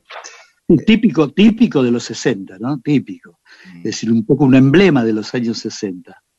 Bueno, luego del episodio este del toro, en la Galería Castañino exhibió un buzón copiado del que estaba en la puerta de la Biela de Recoleta. Buzón que, según cuentan, posteriormente se lo vendió a Erle Martin. Frecuentaba los reductos clásicos de la vanguardia de la época, la Galería del Este, el Florida Garden, bueno, la Biela, el Bárbaro, el Moderno, La Paz, etcétera. Solía aparecer también por las noches junto a un gran amigo pianista por el viejo local de jazz y pop de la calle Chacabuque, Venezuela. Eso lo presencié, no me acuerdo bien, tenía un seudónimo, era como, me nace Pirincho, pero se me pega por esto que ya se puso de moda, Pirincho. Algo así se llamaba, un personaje amigo de él que tocaba el piano ahí, mazo, y lo acompañaba a él, ¿viste? Y él podía cantar cualquier cosa, podía recitar cosas improvisadas, hablaba mucho del firmamento interno, o cantaba... la felicidad de Palito Ortega, ¿no? Era una cosa increíble. ¿Vos lo conociste? ¿Llegaste a hablar con él alguna vez? No. Sí, cada tanto aparecía por Jazz y Pop y yo en esa época era bastante asiduo concurrente a Jazz y Pop. Y bueno, pero era muy, muy, muy difícil mantener una conversación, ¿viste? Todo el tiempo como que monologaba mucho, ¿entendés? Es decir, no se enganchaba mucho en una conversación así de ida y vuelta con uno, ¿no? En el 68 ganó la beca Guggenheim, dilapidándola en un banquete para sus amigos en el Albert Palace Hotel. La cena la llamó La Última Cena. Cuando la fundación se enteró, pidió que se le devolviera el dinero, y Federico respondió con una carta al director de esta organización, detallando el gasto y explicándole: ustedes me dieron esa plata para que yo hiciera una obra de arte, y mi obra de arte fue esa cena. Leonardo pintó La Última Cena, yo la di. Bueno, dicha carta, dicen, cuentan, que es hoy exhibida en la sede de la Fundación Guggenheim en Nueva York, que nunca más pidió explicaciones a ningún artista por el uso del dinero. Fundó la religión gánica, cuyos postulados rezaban: hacer siempre lo que uno tiene ganas, creer en el gran despelote universal, no mandar, no endiosar nada, regalar dinero y dejar a Dios tranquilo. En 1970 grabó un disco simple, producido por Francis Smith y editado por CBS, del que se hicieron 1.333 copias, que se vendieron en farmacias y disquerías. Los temas eran Soy un pedazo de atmósfera y Tengo un algo adentro que se llama el coso. Está muy bueno. Tengo ese simple, aviso, tengo ese simple. ¡No! Sí, sí, sí. Actuó en cine y televisión. Desde 1973 aparecía semanalmente en el programa de Tato Bores. Decía: el que se va de Buenos Aires atrasa, porque es la ciudad del futuro. Hacia el final de su vida, en 1992, actuó en el Café Mozart de Buenos Aires junto a Laura Rivero y al pianista Alberto Favero. El 30 de agosto de 1992 falleció a causa de un infarto fulminante. Yo recuerdo a Peralta Ramos en Tato Bores, no tengo otra referencia de imagen de él que no sea en el programa de Tato.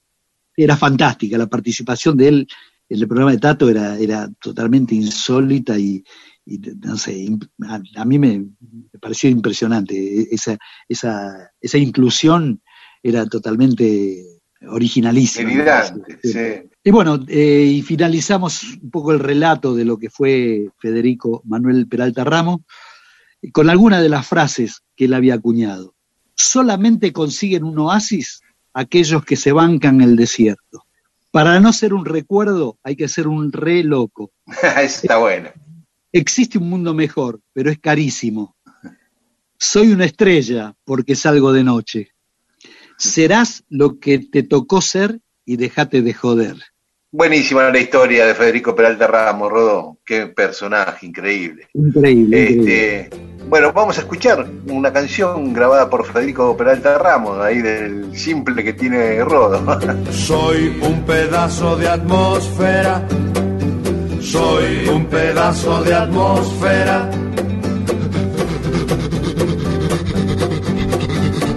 A veces he creído que era un oso. Hay gente que no son seres humanos. Ella es una mariposa, él es un camión.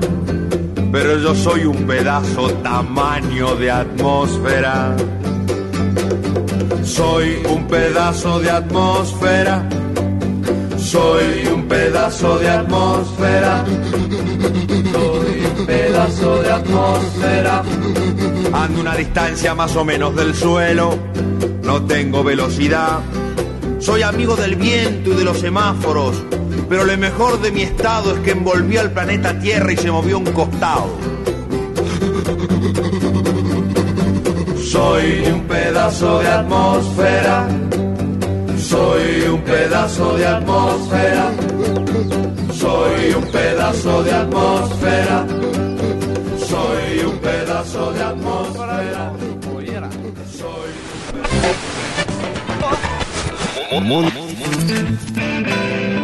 Mundo Disperso. Mundo Disperso. Historias de la vida y todo lo demás.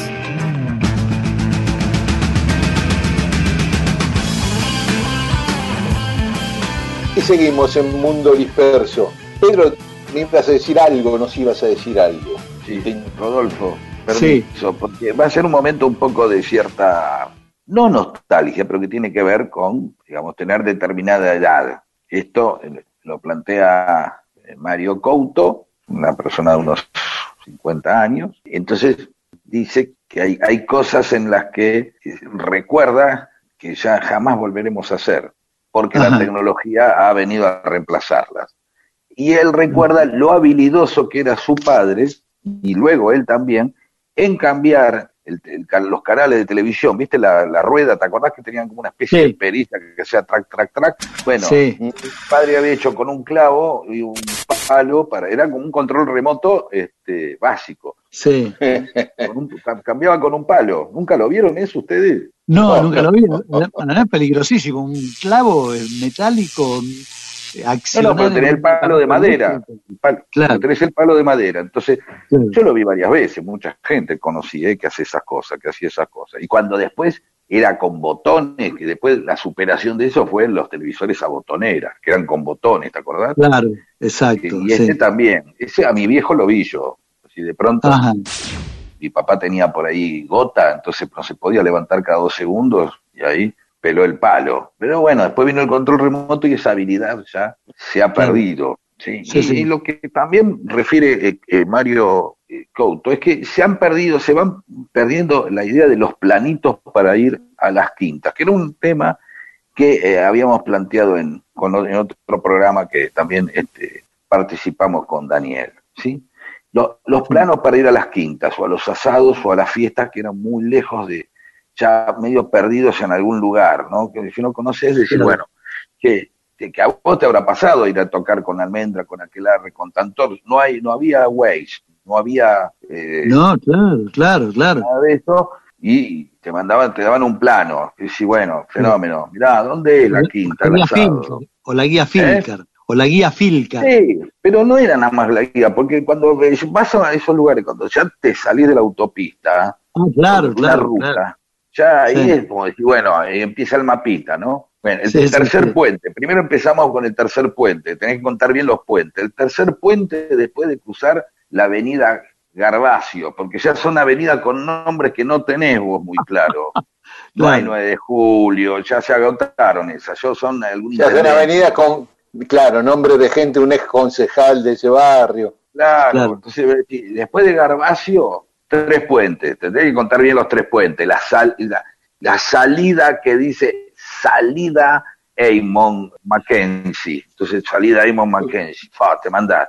Cuando llegás a la YPF, doblás 2 cuadras hasta que ves un monumento a Horacio Cabac, que hay una rotonda, y en la rotonda pasás por la pizzería Los Tres Pelados, que es una... vas a ver que son como, hay 3 calvas abajo de una pizza, ¿no? Como, y entonces ahí haces 2 cuadras hasta que encontrás una calle de tierra que sale al costado, pero no la que sale al costado, sino la que sale menos al costado que la que sale al costado, ¿no? Empiezan los detalles, porque vas a ver una legumbrina, un club de escribanos, qué sé yo, al ping-pong. Y ahí y te van a decir, ojo que hay una diagonal, pero no te metas por esa diagonal. Siempre hay lugares por donde no te metas. Vas a ver vas a ver que hay un semáforo que te dice que doble a la izquierda, no dobles a la izquierda. Bueno, listo, no doblo. Y vas a ver una diagonal, no te metas en la diagonal, porque ahí sí que, bueno... te vas a la mía. Claro. Listo, esos mapas se terminaron. Ya está. Ya ese arte de los mapas... Y no solo el arte de los mapas, porque también se terminó el arte de los mapas, cuando uno se confió mucho con el celular. El celular ya empezó de alguna manera, no cuando venía con el Waze y eso. El celular simplemente para ubicarse, porque uno antes ya estaba perdido hasta que no llegaba. No había teléfono, ni siquiera había teléfono en la quinta. Ya te tenía que arreglártela, ¿no? Sí. En cambio, de esta manera, con el celular, decir, hola, ¿cómo te va? Sí, Rodolfo, ¿qué pasó que no estás todavía? Y se está recalentando el asado. No, no sé dónde estoy. A ver, decime qué ves. Entonces, pues le decís, mirá, salí en Tomkinson y estoy viendo un cartel, pollería Obrero. Uy, boludo, no me digas. Sí, no, te agarraste para el otro lado. Pará. Pero con el celular vas llegando, que es como que vas guiando a un ciego, ¿no? Claro, claro, claro, claro. A la derecha, estás viendo a Santo Biasati, sí, bueno, no te pares, seguí, y ahí vas llegando. Y esto, hoy hablábamos con Míguez y Eymond en ese momento, es cuánta gente cuya misión en la vida era, en las zonas semirurales o conurbanas, ayudar a los forasteros, ya hoy no son requeridos. ¿Cuándo fue la última vez que vos le dijiste a alguien, sí, Garmendia es el tercer semáforo? Cada vez menos. Yo hace años que nadie me pregunta nada. A veces alguien te pregunta dónde está la estación, pero gente que está caminando, generalmente ya los autos es muy difícil, ¿no? Sí, que paren, baje la ventanilla y te pregunten. Es difícil. Claro, sí. ¿Dónde está la estación Chingolo? Y vos decís, acá, 6 cuadras, qué sé yo. Y siempre previsión, que me acuerdo mi tío, el camionero, mi tío Roque, muchas veces no le preguntaba a los muchachos jóvenes, y más si estaban en grupo, por temor a la broma, a la cachada. Esto es verdad, ¿eh? Él siempre quería preguntarle, dice, ver una persona que va con una bolsa de compra o un señor grande es del barrio, seguro. Y yo decía, no hay que preguntarle a los muchachones que están en las esquinas, porque te pueden mandar a la mierda nada más que para divertirse un rato. Y yo te digo, bueno, ¿dónde está el Palacio Sanssouci? Y allá, bueno, 6 cuadras para allá, jefe, y vos 6 cuadras, te ibas a la mierda. Así que bueno, nada, por ahí hay un montón de gente esperando que alguien le pregunte algo y nadie le pregunta nada, ¿sí? Porque, claro. Lamentablemente. Son cosas que dan la tecnología. Se sienta con la silla en la vereda esperando que alguien pare, ¿no? Y no, ya no. Ven a alguien que mira su telefonito y listo. Y ya está. Después, por ahí le explota el Waze cuando te agarran el conurbano, esas calles que tienen 2 nombres al mismo tiempo, porque es la calle divisoria, ¿no, Miguel? Vos tenías un... Claro. Pero no me acuerdo. Sí, un oyente que decía la calle divisoria que tenía 2 nombres según la vereda. De una vereda tenía un nombre y de otra vereda tenía otro nombre. Temperley, ¿no? Temperley, sí. Y el Samsung te estalla ahí cuando aparecen esas cosas, ¿no? Claro. No, nada más que esto, era simplemente un comentario al pasar de las cosas que va reemplazando la tecnología. Desanochecer, siento tu señal, sigo andando sin saber. Por el auto exterior, solo tu mirada, algo que no sé explicar. Oh, decime lo que sea, solo quiero verte, sueño con estar así. Oh, no puedo esperar y no sé buscarte, dame un mapa de tu amor, dame que quiero encontrar tu corazón. Quiero sentirme en tus sueños.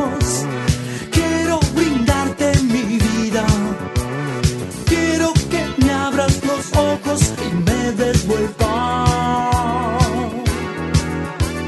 Nada importa ya, solo la canción, son tus ojos al mirar. Y por la arboleda, restos del diluvio y un amor que se marchó. Nunca imaginé que te quería tanto, todo cambiaría al fin. Pero no es así. Yo no sé buscarte, dame un mapa de tu amor, dame que quiero encontrar tu corazón. Quiero sentirme en tu sueño, quiero llenarte de dicha, quiero que me abras los ojos y me des vuelta.